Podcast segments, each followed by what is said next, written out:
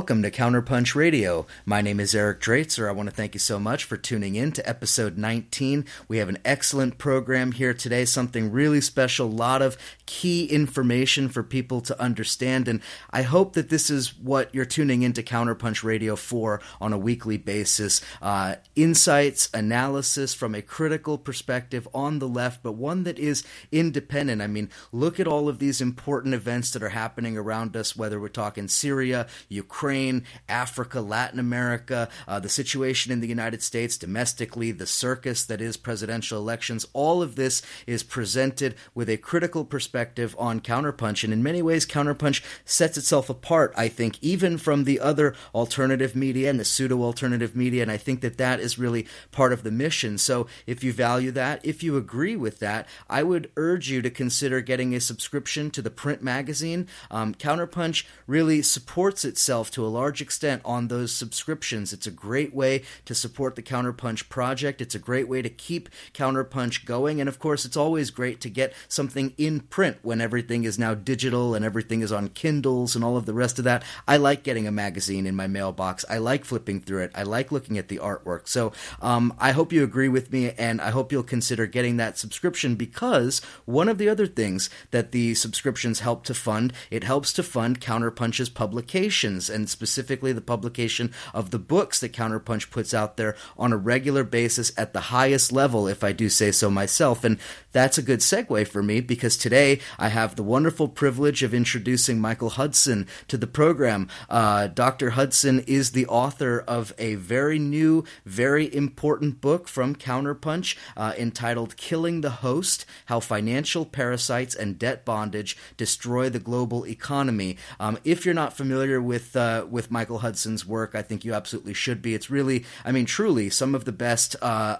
economic and political analysis that you're going to find anywhere. He is a professor of economics at the University of Missouri, Kansas City. Uh, you can find his book, of course, through Counterpunch and his uh, his other books, including The Bubble and Beyond, Super Imperialism, a number of others. You can go to his website, michael-hudson.com. All of that out of the way. Michael Hudson, welcome to Counterpunch Radio. It's good to be here.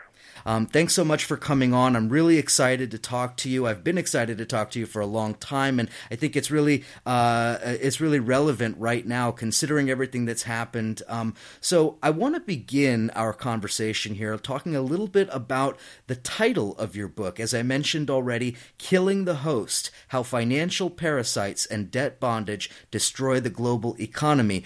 Um, it's a very apt metaphor, quite frankly, talking about parasitism and parasites. So this parasitical finance capital is really what you're writing about. And you explain in the book that it essentially survives by feeding off what we might call the real economy. So I want you to, if you could, draw out that analogy a little bit. What is what does that mean? How does it operate like a parasite? And what are some of the symptoms or products of this parasitical relationship? Well, economists for the last 50 years have used the term host economy for a country that lets in American and other foreign investment. So this is already a term that appears in most uh, pro financial uh, mainstream uh, textbooks. Uh, but the uh, the term parasitism has been applied to finance by Martin Luther and others, but usually in the sense that you just uh, talked about, simply taking something from the host. But that's not how parasites really work in nature. It's much more complicated. Uh, the biological parasitism uh, is more complex, but at the same time a better metaphor uh, for economics because how does a parasite take over a host? It has the first thing it has is enzymes. So it numbs the host. So if it stings it, to get its claws into it. Uh, there's there's a uh, soporific uh, anesthetic. The, the host doesn't realize it's being taken over, but then the parasite sends enzymes into the brain, and a parasite could not take anything at all from the host unless it took over the brain. And the brain, of course, in modern economies is the government and the educational system and the way that uh, governments and uh, societies make their economic models. And in nature, the biological parasite makes the host think that uh, the free rider, the parasite, is a baby, is part of its body. And uh, if it can convince it that it's part of the body, the, the host actually protects the parasite over itself. And that's what's happened really to the financial sector. Uh, a century ago, two centuries ago, three centuries ago, and all the way back to the Bronze Age, you have almost every society uh, realizing that the great destabilizing force was finance, uh, was debt uh, growing exponentially, uh, re- leading the creditors to foreclose on uh, uh, the assets of debtors and uh, end up reducing societies to debt bondage and ultimately to serfdom after the Roman Empire. So, what's happened today is that the financial sector all of a sudden this happened about a hundred years ago basically in america by uh, john bates clark and the uh, pro financial uh, ideologues said wait a minute finance is not external to the economy. It's not extraneous. It doesn't it's a part of the economy just like uh, landlords are part of the economy. And the more the financial sector takes out of the economy the more the uh, it it's part of, because it's part of the economy it's growing now, uh, a year or two ago, you had Lloyd Blankfein of uh, Goldman Sachs say, well, the reason Goldman Sachs uh, uh, managers are paid more than anybody else is because they're so highly productive. And the question is, productive of what? The national income accounts say that everybody is productive uh, in proportion to the amount of money they take. It doesn't matter whether it's uh, extractive income or productive income. It doesn't matter whether it's by producing things or simply taking things from other people or simply by the fraud that uh, Goldman Sachs and Citigroup and Bank of America and the others have paid tens of millions of dollars uh, in fines for. Any way of earning income is, uh, is uh, considered to be as productive as anything else. This is a parasite mentality. It because it denies that there's any such thing as unearned income, denies that there's anything such as a, a free lunch. And Milton Friedman uh, got famous uh, for promoting the idea that uh, there's no such thing as a free month free lunch when actually everybody on Wall Street knows that's what the economy is all about. Yeah. It's all about how to get a free lunch. What can we get for nothing?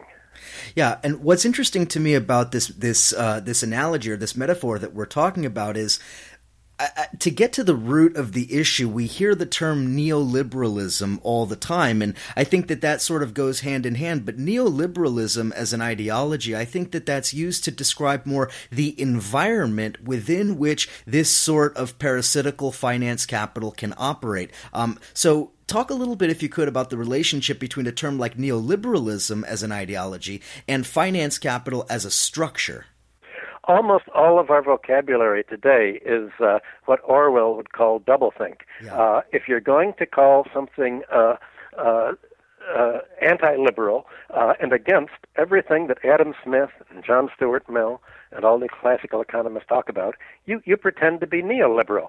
Uh, the whole focus of Adam Smith, John Stuart Mill, Quesnay, uh, the whole 19th century classical economy was to draw a distinction between productive and unproductive labor, between people who earn their income by making wages and profits, and people who don't earn their income, but as John Stuart Mill said, uh, get rich in their sleep. Uh, in other words, the landowners and the financial sector. Uh, and neoliberalism says uh, uh the first thing it does uh, I think you can get an idea by what did the neoliberals, the Chicago School, do uh, when they took over Chile. Yeah, exactly. The first thing they did was close down every economics department in the country. Uh, they started an assassination program of uh, uh, uh, left-wing professors, professors of economic thought. They banned the history of economic thought uh, and imposed uh, neoliberalism by gunpoint. Uh, the idea of neoliberal free markets is you cannot have a neoliberal free market unless you have totalitarian control of the academic system. You have to censor any idea that there's ever been an alternative to uh, the free market. So what you have is a rewriting of economic history to deny everything that Adam Smith, Mill, and all the classical economists uh, wrote about, and to pretend that uh, what the uh, classical economists wanted was to restore feudalism, not to free uh, industrial capitalism from feudalism. You have uh, an inversion of all of the common vocabulary that people uh, will use. So the idea of uh, parasitism is it's replaced uh, everyday words and everyday uh, meaning and vocabulary with uh, words for its opposite. It's exactly like Uh, a doublethink. Yeah, and you know what's interesting, and I don't want to go too far off on a tangent, but you, you mentioned the example of Chile in 1973, of course, the assassination or the, the removal of Allende, the coup against Allende, the imposition of the Pinochet dictatorship, which was, of course, a Kissinger Nixon operation, as we know. But what's interesting about that is Chile was essentially transformed into a sort of an experimental laboratory for the imposition of the Chicago School economic model of what we now would call neoliberalism. And later in our conversation, I want to talk a little bit about some more recent laboratories that we have seen in Eastern Europe and, and now actually in Southern Europe as well. But again, um, this, this, this question of neoliberalism, that is to say, the combination or the relationship between totalitarian ish government and this form of economics, that's really important point, I think. That's right. Neoliberals say they're against government, but what they're against is democratic government. Yes. The only kind of governments they support are the kind of governments that they're supporting in uh, Ukraine now uh, or uh, or Greece. Uh, the government that is uh, German, Wolfgang Schäuble, said democracy doesn't count. Uh, so yes. neoliberals want only the kind of government that will, like, create money for the banks not to increase the economy. Governments uh, that basically are oligarchic. And uh, uh, here, uh, people like Aristotle talked about this uh, more than 2,000 years ago. Aristotle said that democracy is the first, is the, the stage immediately preceding oligarchy. That all economies are, go through three stages that uh, repeating a, a circle uh, from democracy into oligarchy, and then the oligarchs make themselves hereditary. Uh, as George Bush, uh, the, uh, the other Bush, uh, Jeb Bush, just uh, wants to abolish the inheritance tax, they be, they make themselves into a hereditary aristocracy, and then some of the aristocratic families fight against the other families and take the public into their uh, camp and uh, promote democracy, and you have the whole cycle going all over again. That's the kind of cycle we're having now.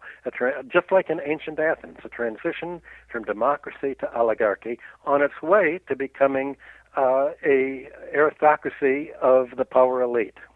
Yeah, and again, um, I, I want to return to the book in a second, but I just have to uh, interject as well. One uh, particular economist, of course, that hasn't yet been mentioned, Karl Marx, um, and he, it's an inversion of Marx as well at what we're talking about, because of course Marx and the labor theory of value, right? That that value is is derived from labor, and in fact, the parasitical finance capital is quite the opposite of that. Well, I think there's a misinterpretation of the labor theory of value.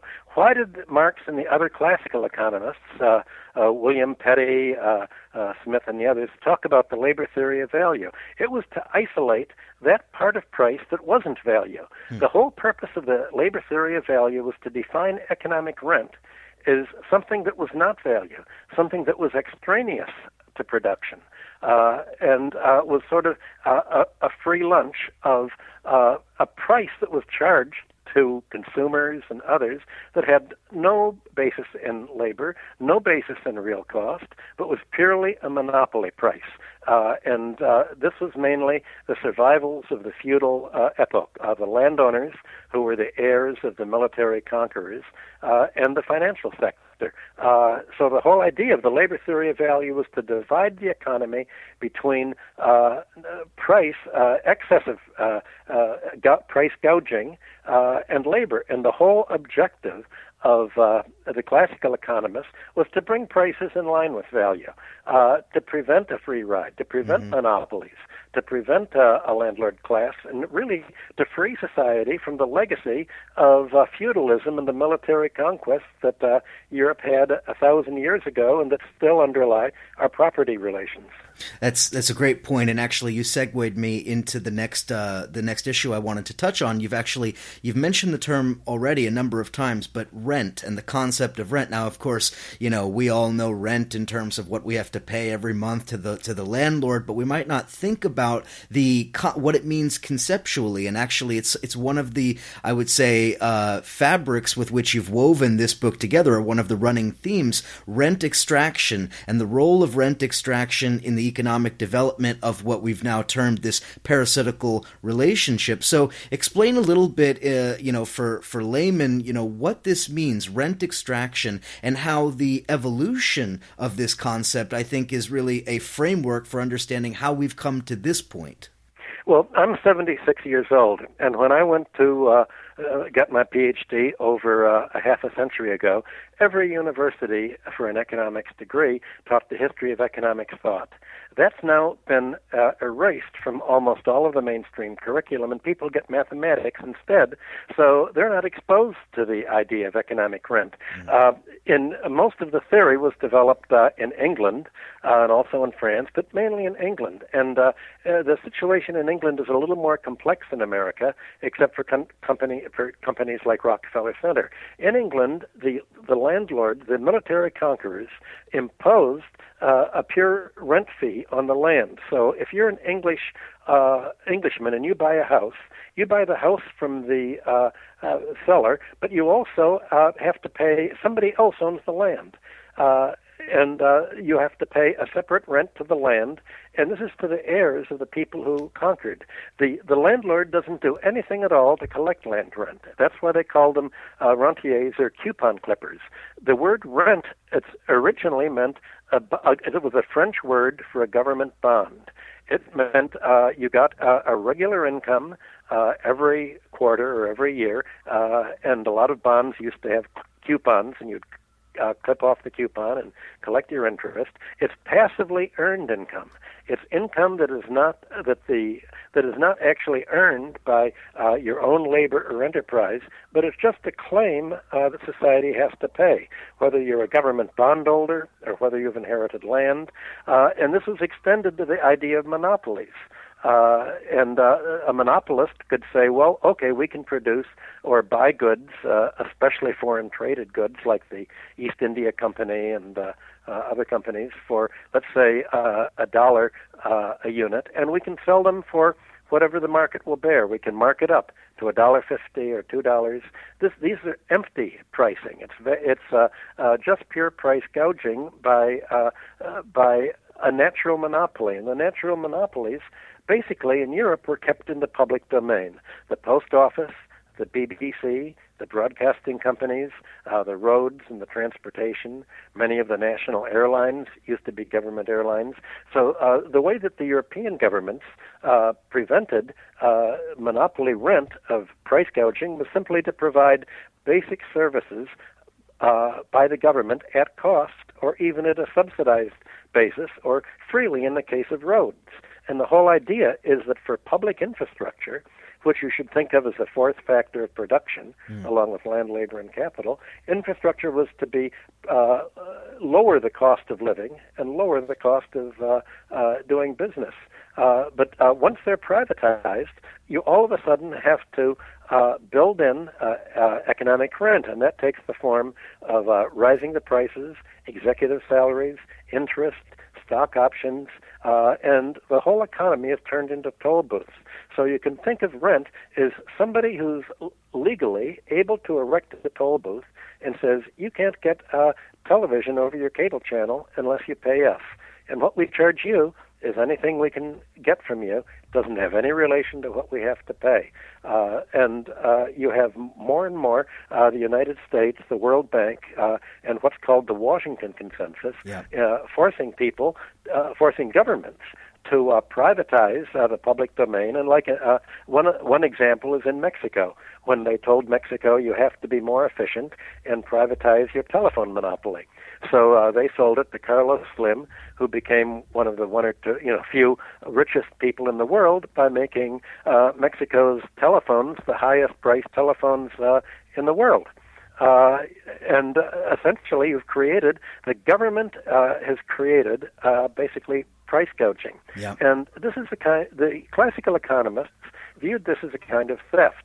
And actually, it was the French novelists who got this and wrote about this much more than the uh, the economists. Uh, Balzac uh, said that every family fortune originates in a, a great theft mm. that not only was undiscovered but has become taken for granted so naturally that it just doesn't matter. And most of the privatized uh, companies in the modern world. Uh, if you look at the uh, Forbes uh, 100 or 500 list of the richest people, uh, it's all insider dealing. If you look at American history, it's all the real estate fortunes mm-hmm. made by uh, insiders who bribed uh, uh, the British uh, colonial governors and uh, then the uh, the U.S.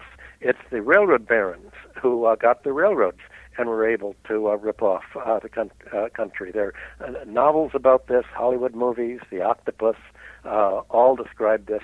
The American power elite all basically began as robber barons, as they did in England, France, uh, and other countries.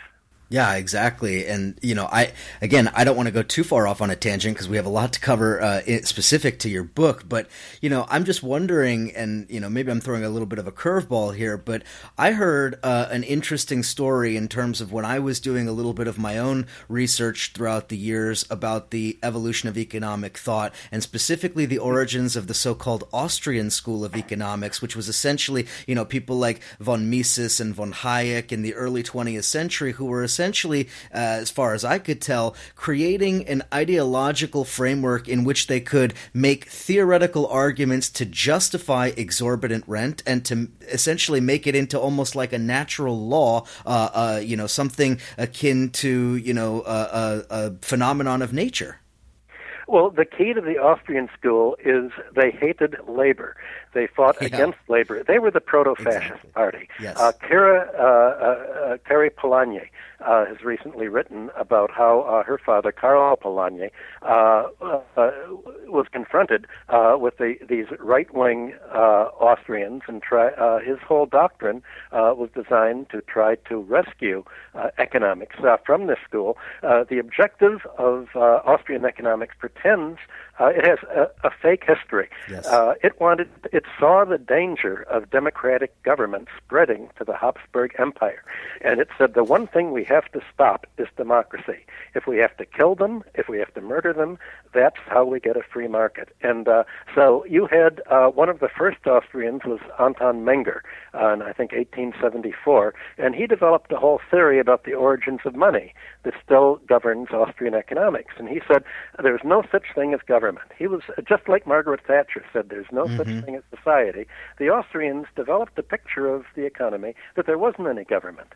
Uh, and uh, essentially that money was created by uh, uh, mer- uh, merchants uh, and producers bartering everything.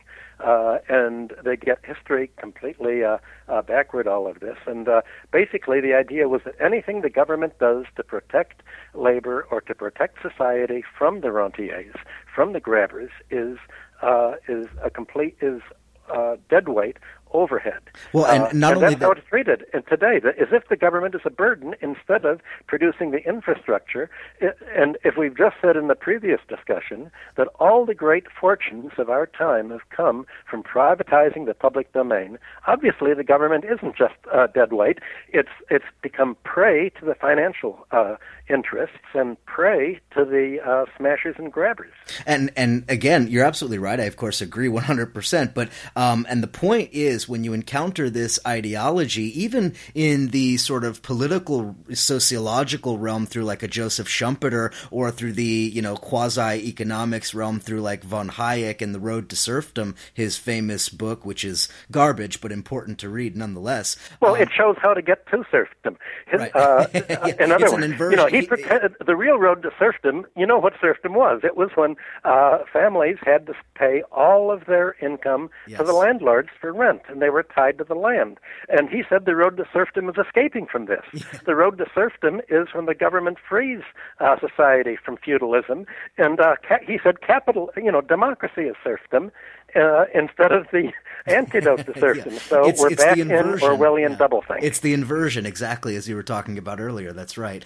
Um, we're going to go into a break here in a minute, but before we do, I, I want to touch on one other point that uh, is really important in the book. Again, the book "Killing the Host: How Financial Parasites and Debt Bondage Destroy the Global Economy," available from Counterpunch. Very important that people pick up this book. Um, and and from Amazon, we and, have and, to add they can get the hard copy yes. for those who don't want to read on. Uh, on uh, computers. Yes, and on Amazon as well. Thank you. Um, and this this issue that I want to touch on here before we go to the break is debt. Um, you know, on this program a couple of months ago, I had the uh, the, the, famous journalist John Pilger, and uh, he and I touched on a bunch of different topics, but we we touched on debt specifically as a weapon and how debt is used as a weapon. And you know, you can see this in the form of uh, debt enslavement, if if you want to call it that, in post-colonial Africa. You see the same thing in Latin America, where Michael I know you have a lot of experience in, in Latin America um, in the last couple of decades. So let's talk a little bit, if we could, before we go to the break, about debt as a weapon, because I think this is a really important concept for understanding everything that's happening now, say in Greece, and really the framework through which we have to understand what we call 21st century austerity. Well, if you treat debt as a weapon, the basic uh, uh, context for this is finance is the new mode of warfare. Yes. And that's one of my chapters uh, in the book. Uh, that in the past, in order to uh, take over a country's land and its uh, public domain and its basic infrastructure and its mineral resources, you had to have a military invasion. but that's very expensive. Uh, and we're in a society now where almost no democratic country uh, can afford a military invasion anymore. So uh, the uh, the objectives of the financial sector of Wall Street or the City of London uh, or uh, Frankfurt in Germany uh, is to obtain the land. You can look at, for example, what's happening in Greece. What they want are the Greek islands. They want the gas, gas rights in the Aegean. Mm-hmm. Uh, they want uh, whatever uh, buildings and property there is, uh, the museums. Uh, that uh, basically, if you can get a company into debt or a country into debt or an individual into debt, then uh, uh, you get to strip away all of the assets uh, they have. Uh, in antiquity, uh, the way that uh, labor was originally obtained by private individuals was to uh, make a loan to uh, some family in need, and they would have to work off the loan in the form of labor. Uh, we've done a whole series of, uh, art, of books through my uh, Harvard archaeological group. Uh, I just also uh, edited, co-edited a book, uh, "Labor in the Ancient World," over over this.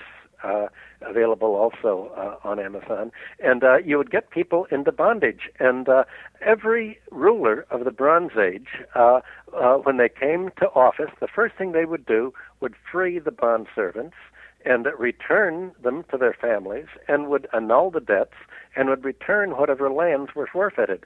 So in uh, the Bronze Age, uh, debt serfdom and debt bondage was only temporary. Mm. Uh, the biblical Jubilee law was simply a literal translation of Babylonian practice that had gone back 2,000 years uh, before. Well, now this uh, uh, this practice of foreclosure was first extended to private companies.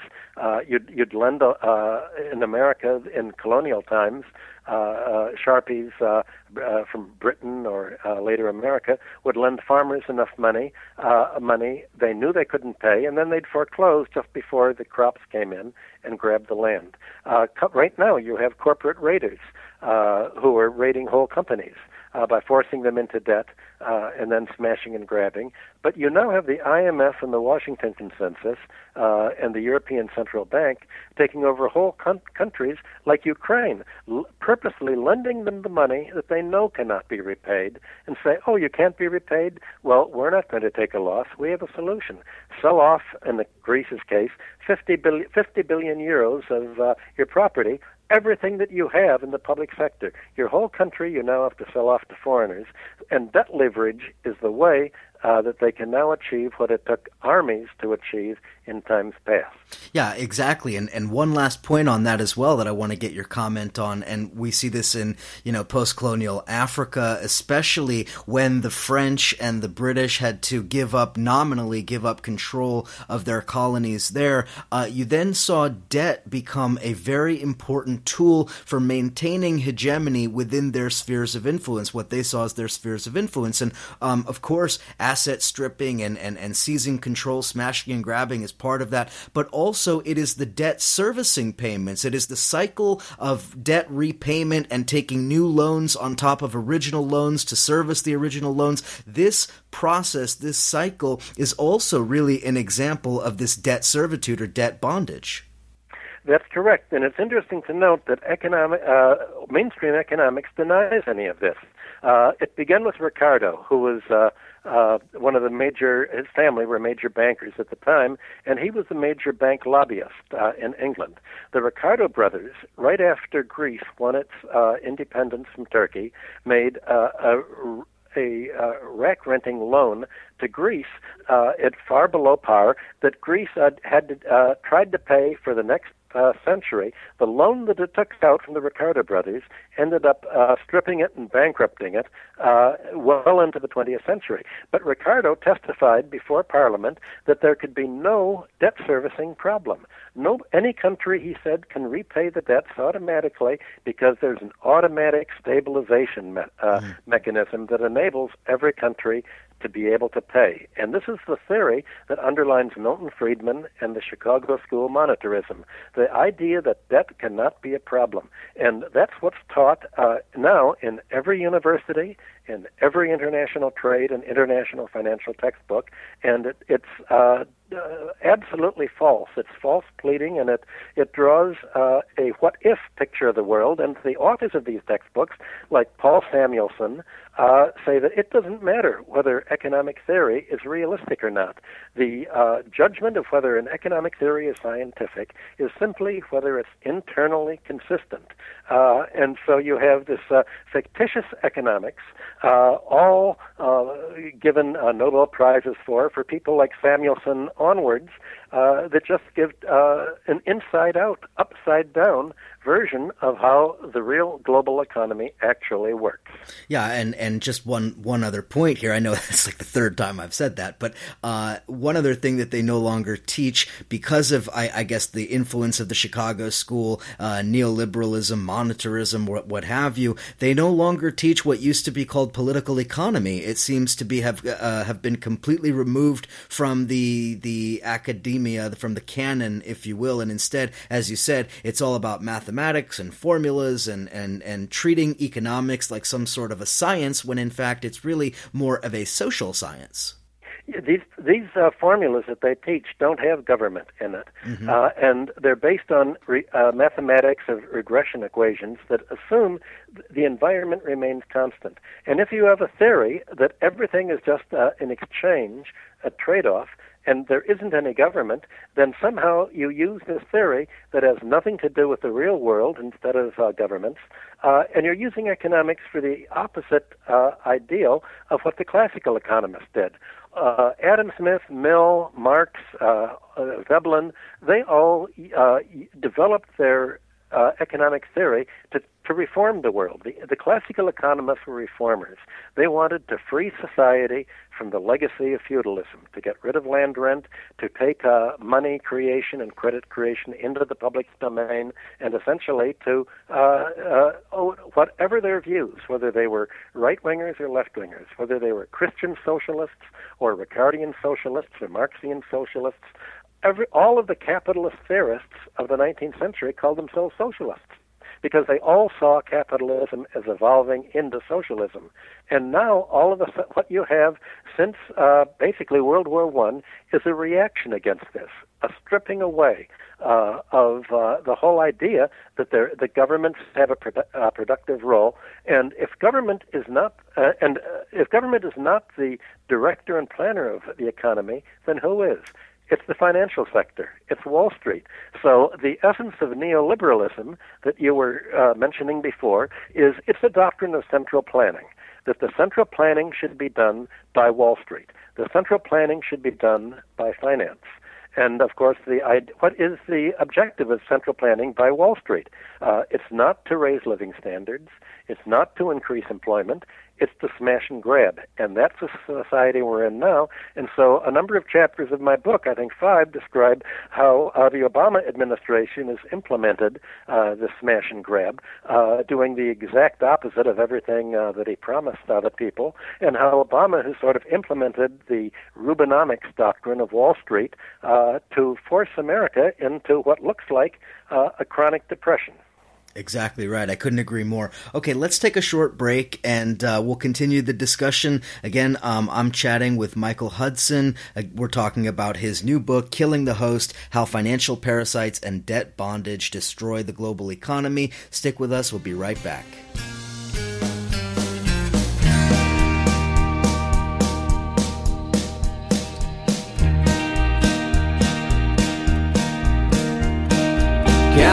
California steamer,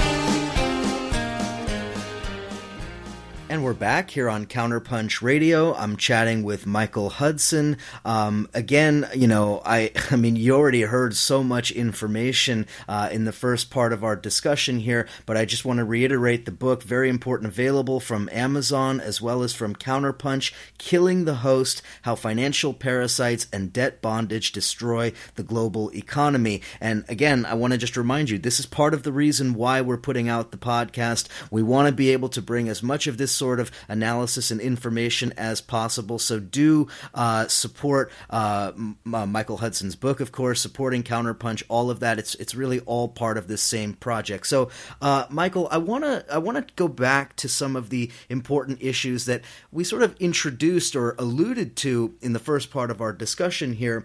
Uh, you know, uh, I was mentioning to you off air a couple of years ago. I, I twice interviewed your colleague Jeffrey Sommers, with whom you've worked and co-published, I think, a number of works, and we talked a lot about many of the same issues that you and I are touching on, and specifically uh, Sommers, and I know you as well, did a lot of work in Latvia, uh, a country in the former Soviet space in Eastern Europe on the Baltic Sea, and um, you write about this in the book. There's a there's a whole chapter, I believe, and actually reference to it throughout the book. Um, and talking a little bit about how Latvia, in many ways, serves as a template for understanding the austerity model. And specifically, you know, it's interesting because Latvia is touted by these technocrats of the financial elite as some sort of a major success story, how austerity can work. And I find that absurd on so many different levels. So let's talk a little bit about Latvia. Tell us what happened there, what the real costs were, and why they champion it as a success. This is Latvia is the distra- uh, disaster story uh, of the last two decades, and uh, it's interesting. Uh, uh, it was actually Jeff who brought me over uh, to Latvia, and I became the uh, director of research and uh, economics professor at the Riga Graduate School of Law. Uh, and uh, we Latvia, uh, once it got its uh, independence, uh, there were a number of Latvians who'd studied at the ultra right wing uh, George Washington University. I think I've got it right. Uh, and they brought neoliberalism over there. Uh, and their idea was essentially I don't know if you remember the presidential campaign of Steve Forbes in 2008, but what he flat wanted was a, a flat tax. Yep. Of uh, something like 12%, uh, and uh, uh, no tax at all, you know, for real estate. Well, Latvia is a country where they actually did it. They uh, actually ta- uh, imposed a flat tax. There was almost no tax uh, on uh, real estate at all. Uh, I think uh, Jeff and I had visited uh, the head of the tax authority, uh, and she was appointed because she had done her uh, PhD dissertation on the last uh, uh, land value uh, assessment they had in Latvia, which was 1917. Uh, they hadn't increased the prices since then. So Latvia uh, emerged from the Soviet Union without any debt and with uh, a lot of real estate and with a very highly educated population. Uh, essentially, they turned in uh, all they turned over most of the uh, private enter- the government enterprises uh, to political insiders.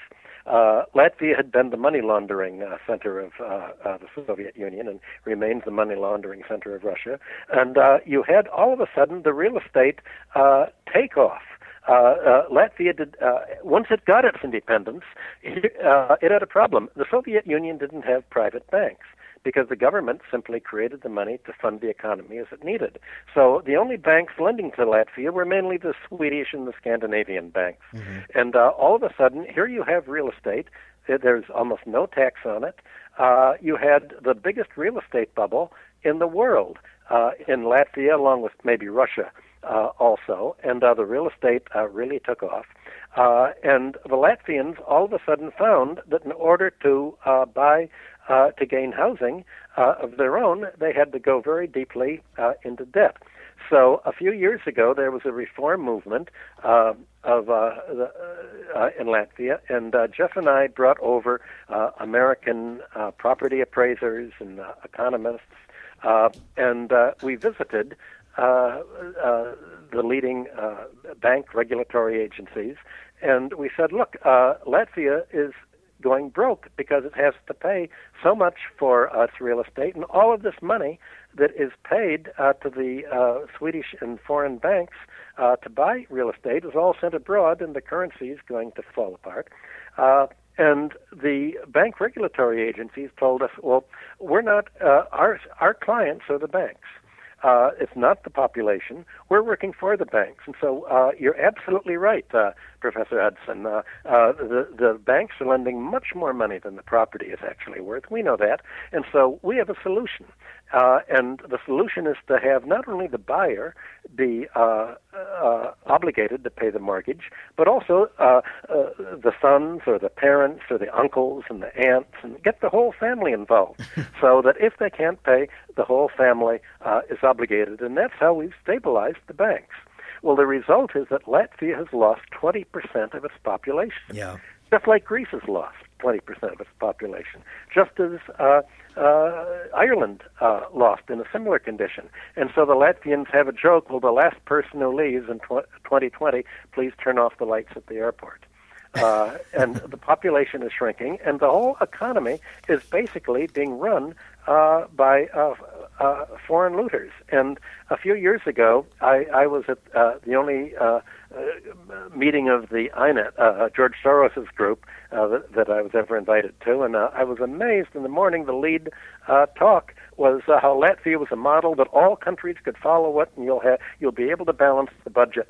Uh, and Latvia's balanced the budget by uh, forcing its population to emigrate, and uh, saying, well, you can balance just by uh, selling off uh, you know, whatever is remaining in the public domain. And uh, we saw like there was an island in the middle of the uh, river that goes to the middle of Latvia that was sold for uh, half a million dollars. That uh, we had our appraisers say, well, it's worth half a billion dollars. Uh, potentially. Uh, so you have all these giveaways at insider prices. Uh, it, it's a kleptocracy, and the kleptocracy is held as the ideal of neoliberal economics.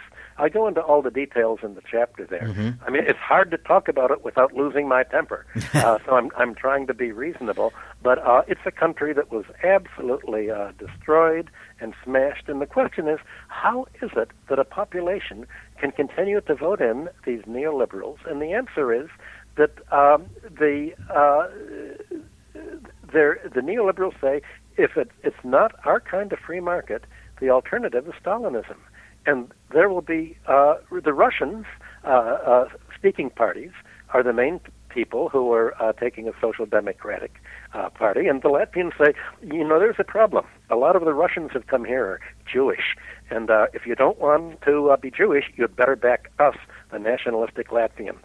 So it's amazing that you have someone who is Jewish, like George Soros, backing the anti-Semitic movements and the neo-Nazi movements in Latvia, Estonia, Ukraine. Uh, it, it's it, it, it's uh, a kind of irony that you could not have uh, thought out deductively if you were trying to plot things, and if you were making a novel, no one would have believed uh, that there would have been th- uh, that politics has somehow all turned into identity politics. Yes. Uh, of uh, are you Latvian or are you Russian Jewish? Uh, and if you're Lat, uh, and the whole votes are along ethnic lines instead of do you really want to be forced to emigrate out of your country in order to get work, or do you want to make Latvia, you know, what it could have been, uh, an, enormously successful economy, free of debt? Everybody could have got their houses free instead of giving the houses to the kleptocrats uh, and the takeovers uh, and the, the big buildings there. I mean, it could have been an ideal, and uh, they turned it into an exercise in smash and grab and called it an ideal. Yeah, that's right. And I think that that's an excellent point. And also, you know, I mean, although it's a more extreme case for a number of reasons in Ukraine, it is the same, uh, it is the same trend. It is the same tendency. It's not only is it identity politics, you know, they talk about, you know, it's like quote unquote Putin and his, and his gaggle of Jews. You know what I mean? That's the idea is that Putin and the Jews will come in and they'll steal everything from you and they'll, they'll turn this into, you know, some sort of a Soviet revanchist policy. And in fact, this is sort of the intersection between the economic angle here and the politics because Latvia, Lithuania, Estonia, the Baltic states of the former Soviet Union are really the front lines to a large extent of NATO expansion. They were the, some of the first, most uh, pivotal countries that were brought into the NATO orbit, and it is the threat of, of quote unquote Russian aggression via the enclave at Kaliningrad or via just Russia in general. It is that threat threat that they use to justify the NATO umbrella and simultaneously to justify continuing these economic policies. So, in many ways, Russia serves as this convenient villain both on a political, military, and on an economic level. It's amazing how the popular press doesn't uh, uh, report what's really going on. Uh, uh, I think uh, before uh, Primakov uh, died uh, a few months ago. Mm-hmm. Uh, at the the time there was a last crisis a few years ago, he said, "Look, Russia has no need to invade Latvia we own the oil export terminals. We own Latvia. Uh, we've played the Western game. Uh, your game is taking over financially and you have ownership. Fine. We don't need to invade to control any more than uh, America needs to invade to control Saudi Arabia or the Near East. You know, uh, we own the exports. What possible motive would we have uh, uh, to invade? We're using it as the money laundering center. We're losing, using, and the same thing, of course, applies to the Ukraine today. The idea that Russia is expansionary in a world where no one could be expansionary. I mean, after Russia's disaster in Afghanistan, no country in the world that's subject to democratic election, whether it's America after the Vietnam War or Russia or Europe, no country can ever, a democratic country can ever invade another country again. All they can do is bomb it. But they have uh, other countries have no need to bomb it. Uh, uh, certainly, in the trips that I, I've taken to uh, Russia, China, uh, other countries, they're in a purely defensive mode. Uh, and uh, they're wondering, you know, why, why is America uh, forcing uh, all of this? Uh, why is it destroying the Near East, creating uh, a refugee problem that, that then tells Europe to clean up its mess? And then the question is, well, why is Europe uh, cleaning up all of America's mess? Why is Europe part of NATO fighting in the Near East, fighting in the Far East? Why is uh, is Europe uh, when America tells Europe, "Let's you and Russia fight"? Uh, that that puts Europe as the first line of fire. And why would it even have an interest instead of trying to build an economic relationship uh, with Russia, as seemed to be uh, developing in the 19th century? Well, and that's and that's in fact the ultimate strategy that the U.S. has used is driving that wedge between Russia and Europe. That's the argument that Putin and the Russians have made for a long time, and you can see tangible examples of that sort of a relationship even right now. If you look at the Nord Stream pipeline connecting Russian energy to German industrial output, that is a tangible example of the relationship, economic relationship, that is really only just beginning between Russia and Europe. And that's really what I think the United States wanted to put the brakes on in order to be able to maintain its hegemony. And the, the number one way in which it does that is through the mechanism of NATO. Well, it's not only put the brakes on; it's created a new Iron Curtain. Right. Exactly. Uh, in the uh, two years ago, uh, Greece was supposed to uh, privatized 5 billion uh, uh, euros of uh, its public domain. And half of this, 2.5 billion, was to be the sale of its gas pipeline. Mm-hmm. And uh, the largest bidder was Gazprom. And America said, no, you can't go to the highest bidder uh, because if it's Russian, you can only go to the United States. Same thing in Ukraine. Uh, here, Ukraine uh, has just been smashed economically, and the U.S. says no Ukrainian uh, or Russian can buy uh, into uh, Ukrainian uh, industry uh, assets that are being sold off. Only uh, George Soros and his fellow Americans uh, uh, can buy into this, and uh, so this this uh, shows that this patter talk of neoliberalism, of free markets, of uh, let's everybody pay the highest price, is only patter talk. That once uh, the winner in a free market is not the United States, uh, it sends in ISIS uh, and yes. the assassination teams uh, and uh, backs the neo Nazis, as in uh, uh, Ukraine, to uh, uh, uh, prevent it. So we're in a new Cold War, and the first victims of this Cold War, apart from Southern Europe, are going to be uh, uh, uh, uh, the rest of Europe. And uh, you can imagine how this is just beginning uh, to tear European uh, politics apart, with uh, the German Link Party uh, and other parties uh, making a resurgence. Yeah, that's exactly right. You know, and we could go on and on about the uh, European politics and the politics of this, but I do want to return us back to the book and some other key issues that you bring up um, that I think are really important. One that we hear in the news all the time, and you write extensively about it in the book, is this thing called the Troika.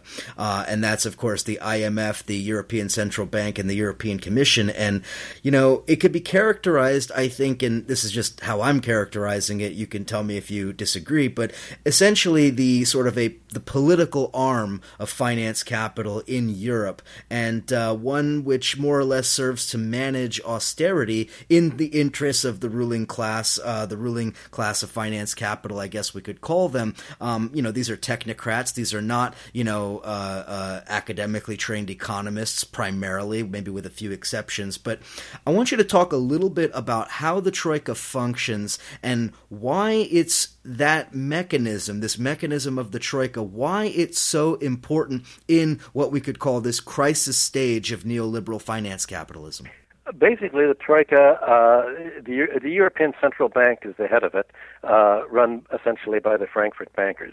They're collection agents. Uh, if you read recently what uh, Greek Finance Minister Yanis uh, Varoufakis has written and uh, his advisor Jamie Galbraith, uh, they said that uh, when they taught, uh, when they came to, uh, were elected to office in January, uh, they tried to reason with uh, the IMF, and uh, the IMF said, uh, "We can only do whatever the uh, European Central Bank say, uh, and we're going to approve whatever they do." Uh, and the European Central Bank said, "Well, we're not here to negotiate democracy. We're co- we're we're not economists. We're lawyers. All we can say is, here's what you have to pay. Here's how to do it." Uh, uh, we're not here to talk about uh, whether this is going to bankrupt Greece. Mm-hmm. We're not interested in Greece. We're interested in how are you going to pay the banks uh, uh, what they're owed by selling off uh, your industry to uh, uh, to German companies. Uh, your electric companies have to go to German companies. Uh, other co- and it's sort of like uh, Germany and England and France divided the Near East after uh, World War One. Uh, there's a kind of uh, uh, gentleman's agreement as to what countries are going to uh, divide up Greece and uh, carving it up and treating it very much like uh, neighboring Yugoslavia to the north. Uh, and so uh, the IMF, I don't, I don't know if we have enough time for me to describe uh, the IMF, but in uh, 2001, uh, I, the IMF made a big loan to Argentina and I have a whole chapter in Argentina too. And the loan went bad after a year. So the IMF passed a rule called the, the No More Argentinas rule. In other words, the, the staff economist said we're not going to participate in a loan where the government obviously cannot pay. Well, then came the Greek uh, crisis of 2011. And uh, the staff said Greece cannot possibly pay this loan. It has there has to be a debt write down of the principal. Mm-hmm. Uh, and so, uh, and the staff said that, the uh, the board said that, but Strauss Kahn uh, wanted to run for the presidency of France, and he uh, and most of the Greek bonds were held by French banks. And Sarkozy uh, uh, said, "Well, you can't uh, run for politics, political office in France. You know, if you uh, stiff the French banks." And uh, uh, Merkel said, well, wait a minute, you have to pay the German banks.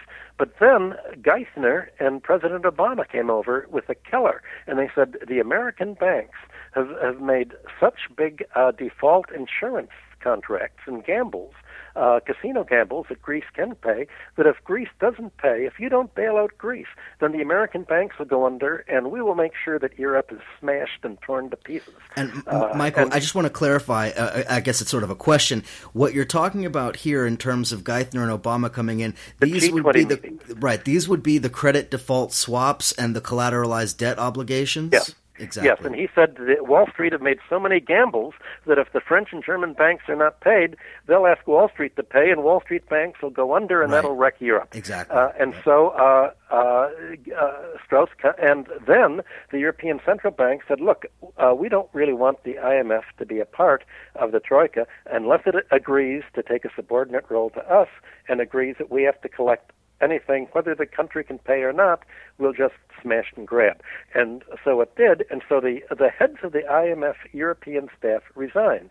Uh, a lot of them went to Canada and have published. Uh, uh, they went public and uh, uh, essentially were whistleblowers and have written a whole series of memoranda on uh, uh, what happened there.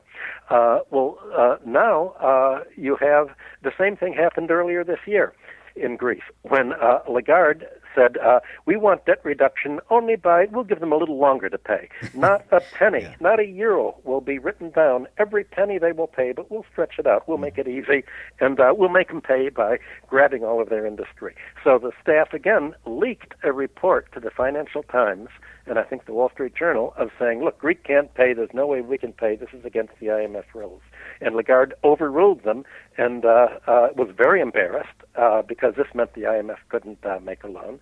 And she said, no, they, uh, uh, Germany has to agree to stretch out the payments. Well, then, a few weeks ago, uh, you have the Ukraine crisis. And uh, the IMF is not allowed, number one, to make loans to countries that cannot pay. But now the whole purpose is to make loans to countries that can't pay. So you can say, you can't pay, give us everything in your public domain, and uh, uh, the rest of your population has to emigrate. And technically, uh, they're not supposed to be making any loans to countries at war, and they're ignoring that that rule as that's well. The, that's the third thing. Right. Uh, at least in 2010 uh, and 12, uh, Strauss-Kahn got around this by having a new uh, IMF rule, and that was called if a country is systemically important, then we can lend it the money. And even though the country can't pay, even though it's not creditworthy, if uh, it would cause a problem in the system, meaning a loss by Wall Street mm-hmm. or a loss by the bankers, uh, th- then we make the loan. So uh, uh, then it will do it. But Ukraine is not systemically important. It's just it's part of the Russians, uh, the uh, post-Soviet system. It's geopolitically it's trade important. and its payments. It's geopolitically yeah, it, important. It, it, it's most of its trade is with Russia. Yeah. Most of its population is uh, Russia-speaking. So it's part of the Russian system, not the Western system. So now, uh, as you just pointed out, uh, Lagarde made the last IMF loan and said, "We're making it the loan. We hope it's stability, and uh, they're not going to go to war." The next day, President Poroshenko said, "Thank God we have the loan. Now we can go to war against Russia, uh, against the East." And uh, he mounted a new uh, attack against uh, the Donbass, the East, the Russian-speaking region, and uh, one and a half uh, billion of the IMF loan was uh, given to uh, banks on, uh, run by Kolomoisky, uh, one of the uh, kleptocrats there, who has his own army, with the idea that Kol- Kolomoisky would use uh, uh, the money. Uh, most of it he immediately stole uh, abroad to his own foreign banks, but used his do- his domestic Ukrainian money to uh, have his own army, essentially uh, uh, flying the old Nazi SS insignia, Yep. uh, fighting against uh, the Russian speakers and saying, you know, we're going to conquer the land for for my finance capital, wanna- and I'm going to get rich. I want So, to uh, interject. I want to interject two points here for listeners who haven't followed it as closely. Number one, uh, the the private army that you're talking about, such as Right Sector, which is essentially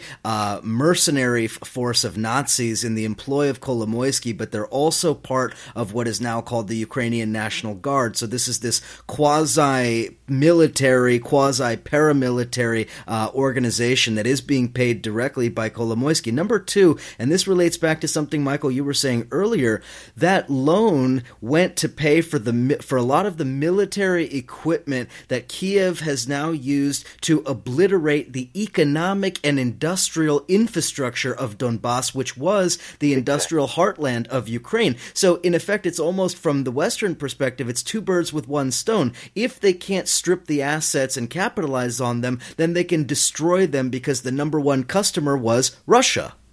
They didn't want the assets that were exporting uh, to Russia. And Russia had most uh, much of its military uh, hardware made in Ukraine, and Yeah. it's it's uh, uh, the liftoffs for satellites. Uh, uh, the uh, the satellites uh, were made in Ukraine. Uh, the West didn't want that. It wanted Ukraine's land. It wants the gas rights in the Black Sea. Uh, it wants uh, the electric companies and the public utilities because these are the major toll booths to extract economic rent from the economy.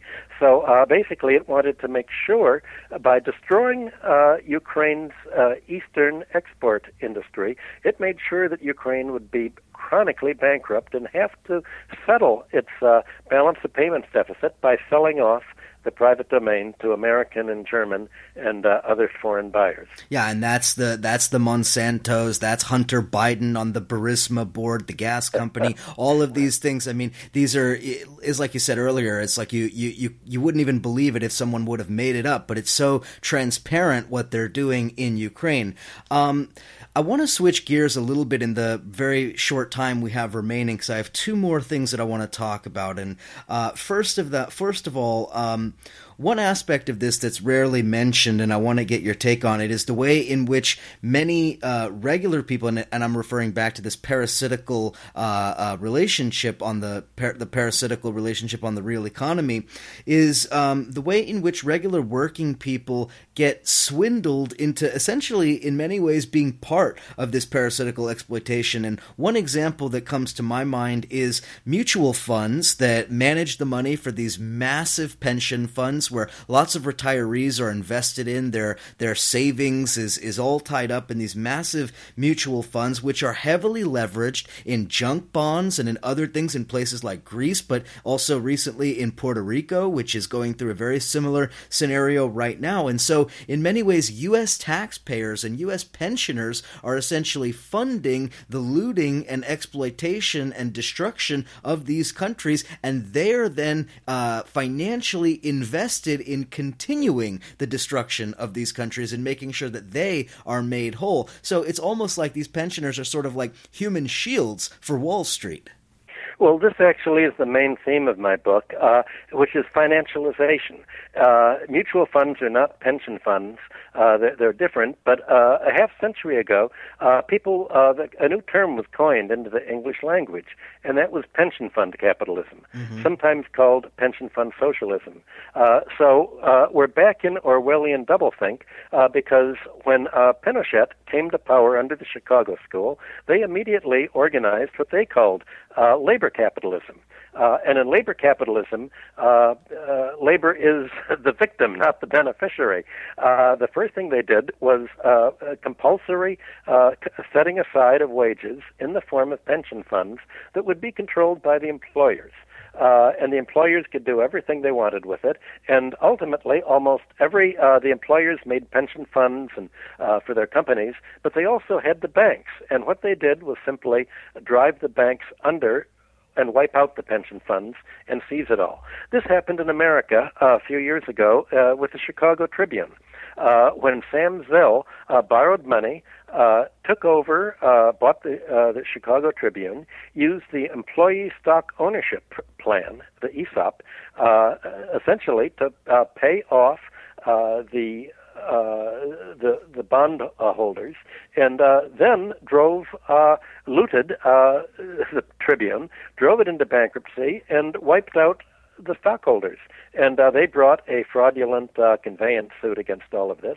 Uh, so basically, uh, about half of the ESOPs in the country, uh, uh, some years ago it was calculated, half of the employee stock ownership programs are wiped out, and because they're uh, turned o- invested by the employers, the employers invest them in their own stock, and so they give them the managers give themselves stock options and the stock options, uh, basically, who's buying, who's supporting the stock? The pension funds are buying the own stock. Yep. So the labor set, the labor's wages are docked by the pension contribution that's used to bid up the stocks and pay the managers.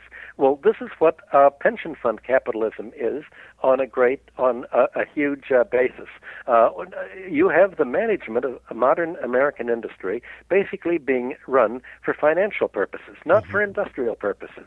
So the industrial uh, firms of America have all been financialized. Uh, General Motors makes most of its money from General Motors Acceptance Corporation financially.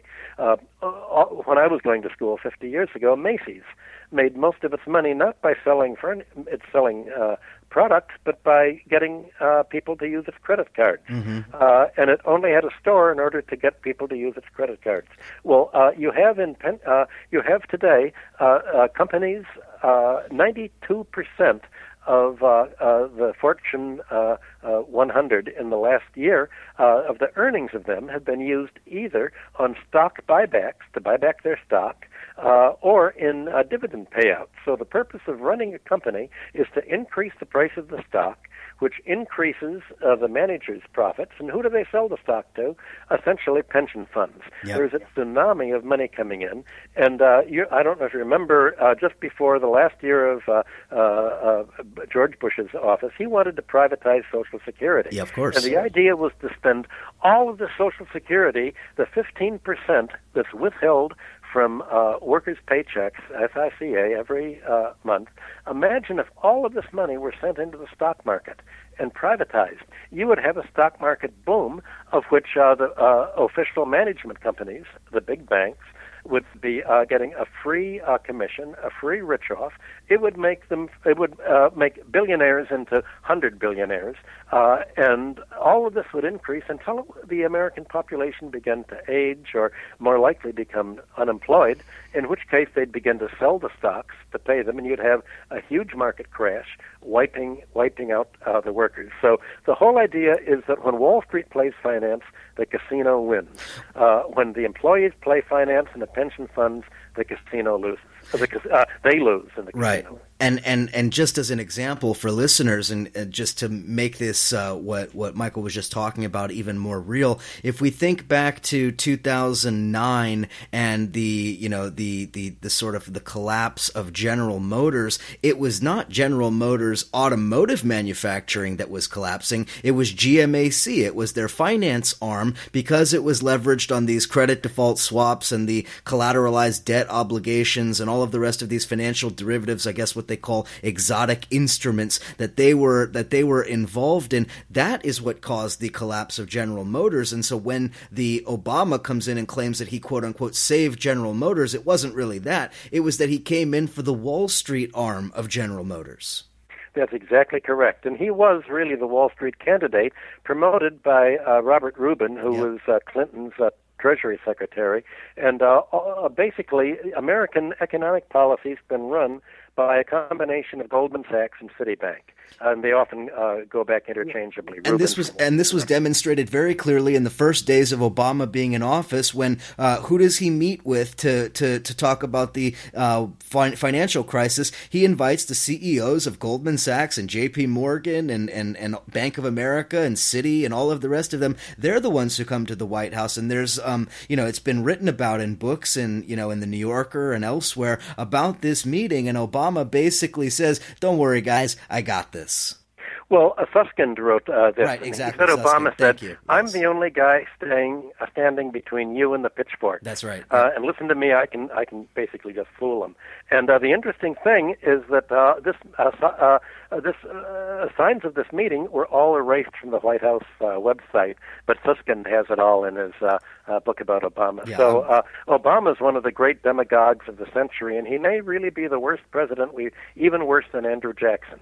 Yeah, and, and so much of it is based on, I mean, obviously policies and his actions, but the moment that he came to power was such a critical moment when when yeah. uh, you know action was needed, and he did not only did he not take the right action, he did exactly what Wall Street wanted, and in many ways we can look back to 2008, you know, when he was championing the TARP, the bailout, all of the rest of that. None of that would have been possible without Obama, and that's something that Democrats like to avoid in their conversations. That's exactly the point. Uh, uh, and it was Orwellian rhetoric again. Uh, he said, I'm the candidate of hope and change, yeah. and his uh, real role was to smash hope and smash change, and essentially uh, uh, wreck the American economy in the same way that he'd wrecked uh, Chicago and uh, uh, torn up the black neighborhoods when he was uh, a community organizer working for the big real estate interests, uh, tearing down the neighborhoods where the uh, lower income blacks uh, live to gentrify them and jack up the prices to the high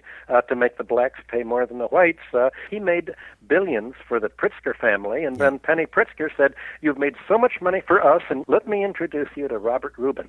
And uh, he met with Rubin, and he promised to uh, appoint Rubin, let Rubin appoint his his cabinet, and so they appointed, you know, the anti-labor, uh, uh, vicious uh, uh, Rahm, uh, now uh, mayor of Chicago, is his uh, manager, uh, to essentially drive any uh, any Democrat to the left of Herbert Hoover uh, out of the party, and essentially has uh, made the uh, Democrats to the right of the Republicans. So Yeah. now you have people like uh, Donald Trump saying, you know, he's for.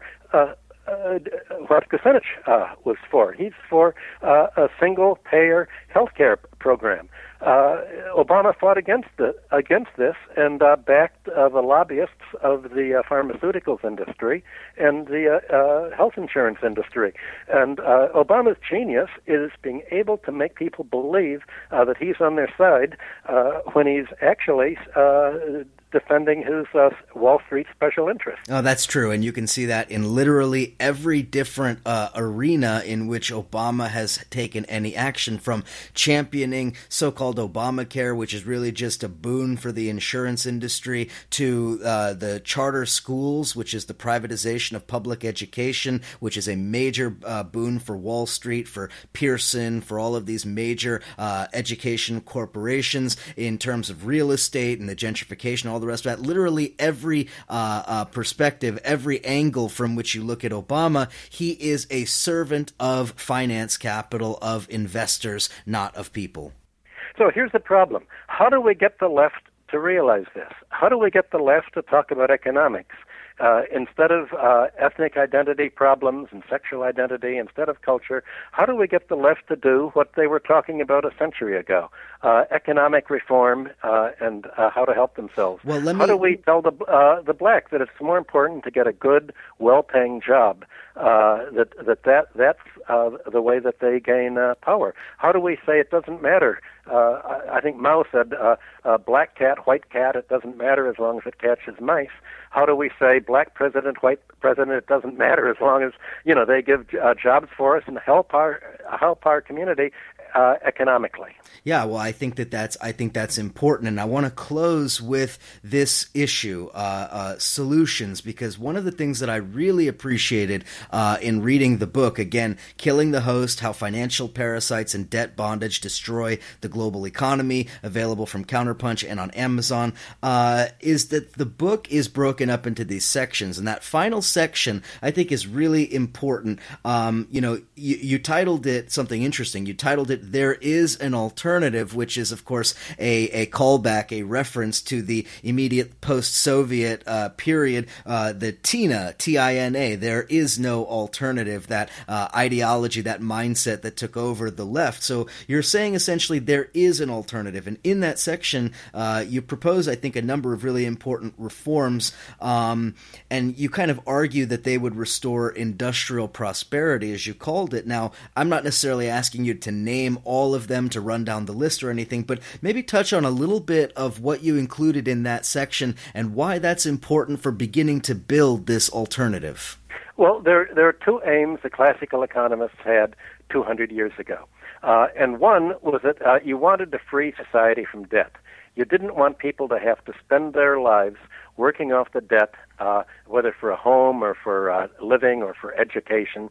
Uh, and essentially, you wanted to fund industry not by debt but by uh, equity. This is what the Saint-Simonians in France did. Uh, it's what the German banking before World War One uh, became famous for. And uh, up until World War One, there was a whole debate in the English-speaking countries, uh, uh, especially in England, saying, uh, uh, "Well, wait a minute. We think that maybe uh, England and the Allies may lose uh, World War One because uh, uh, the banks are running everything, and uh, uh, that finance really should be uh, subordinated to fund industry and to fund, uh, uh, you know, real consumer growth. It, it can be used to help the economy grow, not be parasitic. So, uh, but instead, all of our laws uh, favor financing. For instance, uh, debt service is tax deductible. Uh, so that means that if you, uh, if a company pays out, say, two billion dollars a year in uh, dividends, a corporate raider can buy it on credit, and then, if there's a 50% stock rate, he can pay four billion dollars to bondholders instead of two billion to stockholders. So you've had for the last 20 years, the American stock uh, stock market has turned into a vehicle for corporate raiding, for replacing equity with debt, and that makes America very high cost. So that's one of the changes. The other, uh, the other uh, point that I'm making is the economic rent point. That the whole idea should be to lower the cost of living and uh, doing business. And I go over what the average American wage earner, you know, has to pay uh, under the most recent uh, federal housing authority laws. The government guarantees uh, mortgage payments uh, to families up to 43 percent of their income. Now imagine if you're paying 43 percent of your income for mortgage you add that to 15% of your wages that are set aside for Social Security. Instead of funding Social Security out of the general budget, out of progressive taxation, uh, you say, no, the rich shouldn't pay for Social Security. Only the low income workers should pay for Social Security. And so if you make over 115000 uh, you don't have to pay anything. We only want to really screw the wage earners. Uh, so uh, 15% goes for that. About 10% goes for other uh, bank loans, and about 20% uh, for uh, reg- uh, taxes, both when sales taxes and income taxes and the various taxes you pay. So only about uh, 25% of what American families earn actually goes for goods and services. So if you would give them all of their food, all of their transportation, all of their clothing for nothing, they still uh, could not compete with foreign countries because uh, so much of the budget uh, has to go for financial reasons. And uh, that's why uh, our employment is not going to recover. That's why our living standards are not going to recover. And that's why, even if wages go up uh, for some workers, they're going to have to pay it all to the bank for education loans, for mortgage loans, uh, for bank debt, for credit card debt. Uh, and uh, the result is you're spending your whole life uh, if you try to uh, join the middle class by buying a home and getting an education, you have to spend the rest of your life paying the banks. You don't get it. the banks do. Oh, you don't have to tell me. I'm living that reality. Interestingly, in, in that final section of the book, you talk about things like a public banking option and the importance of a public banking option that uh, many people have discussed. You talk about, uh, you know, the the, the Social Security um, cap that you were talking about, certain forms of taxation. Now, there are some who would suggest that um, these sorts of reforms are not going to be able to salvage the, you know, uh, uh capitalist model that is so ensconced in the U.S. So I just want to give you a chance to sort of uh, present that argument or maybe rebut that by explaining. No, I won't rebut it. That's right. Yeah. Well, uh, uh, uh, Marx thought that it was the task of industrial capitalism to free economies from feudalism.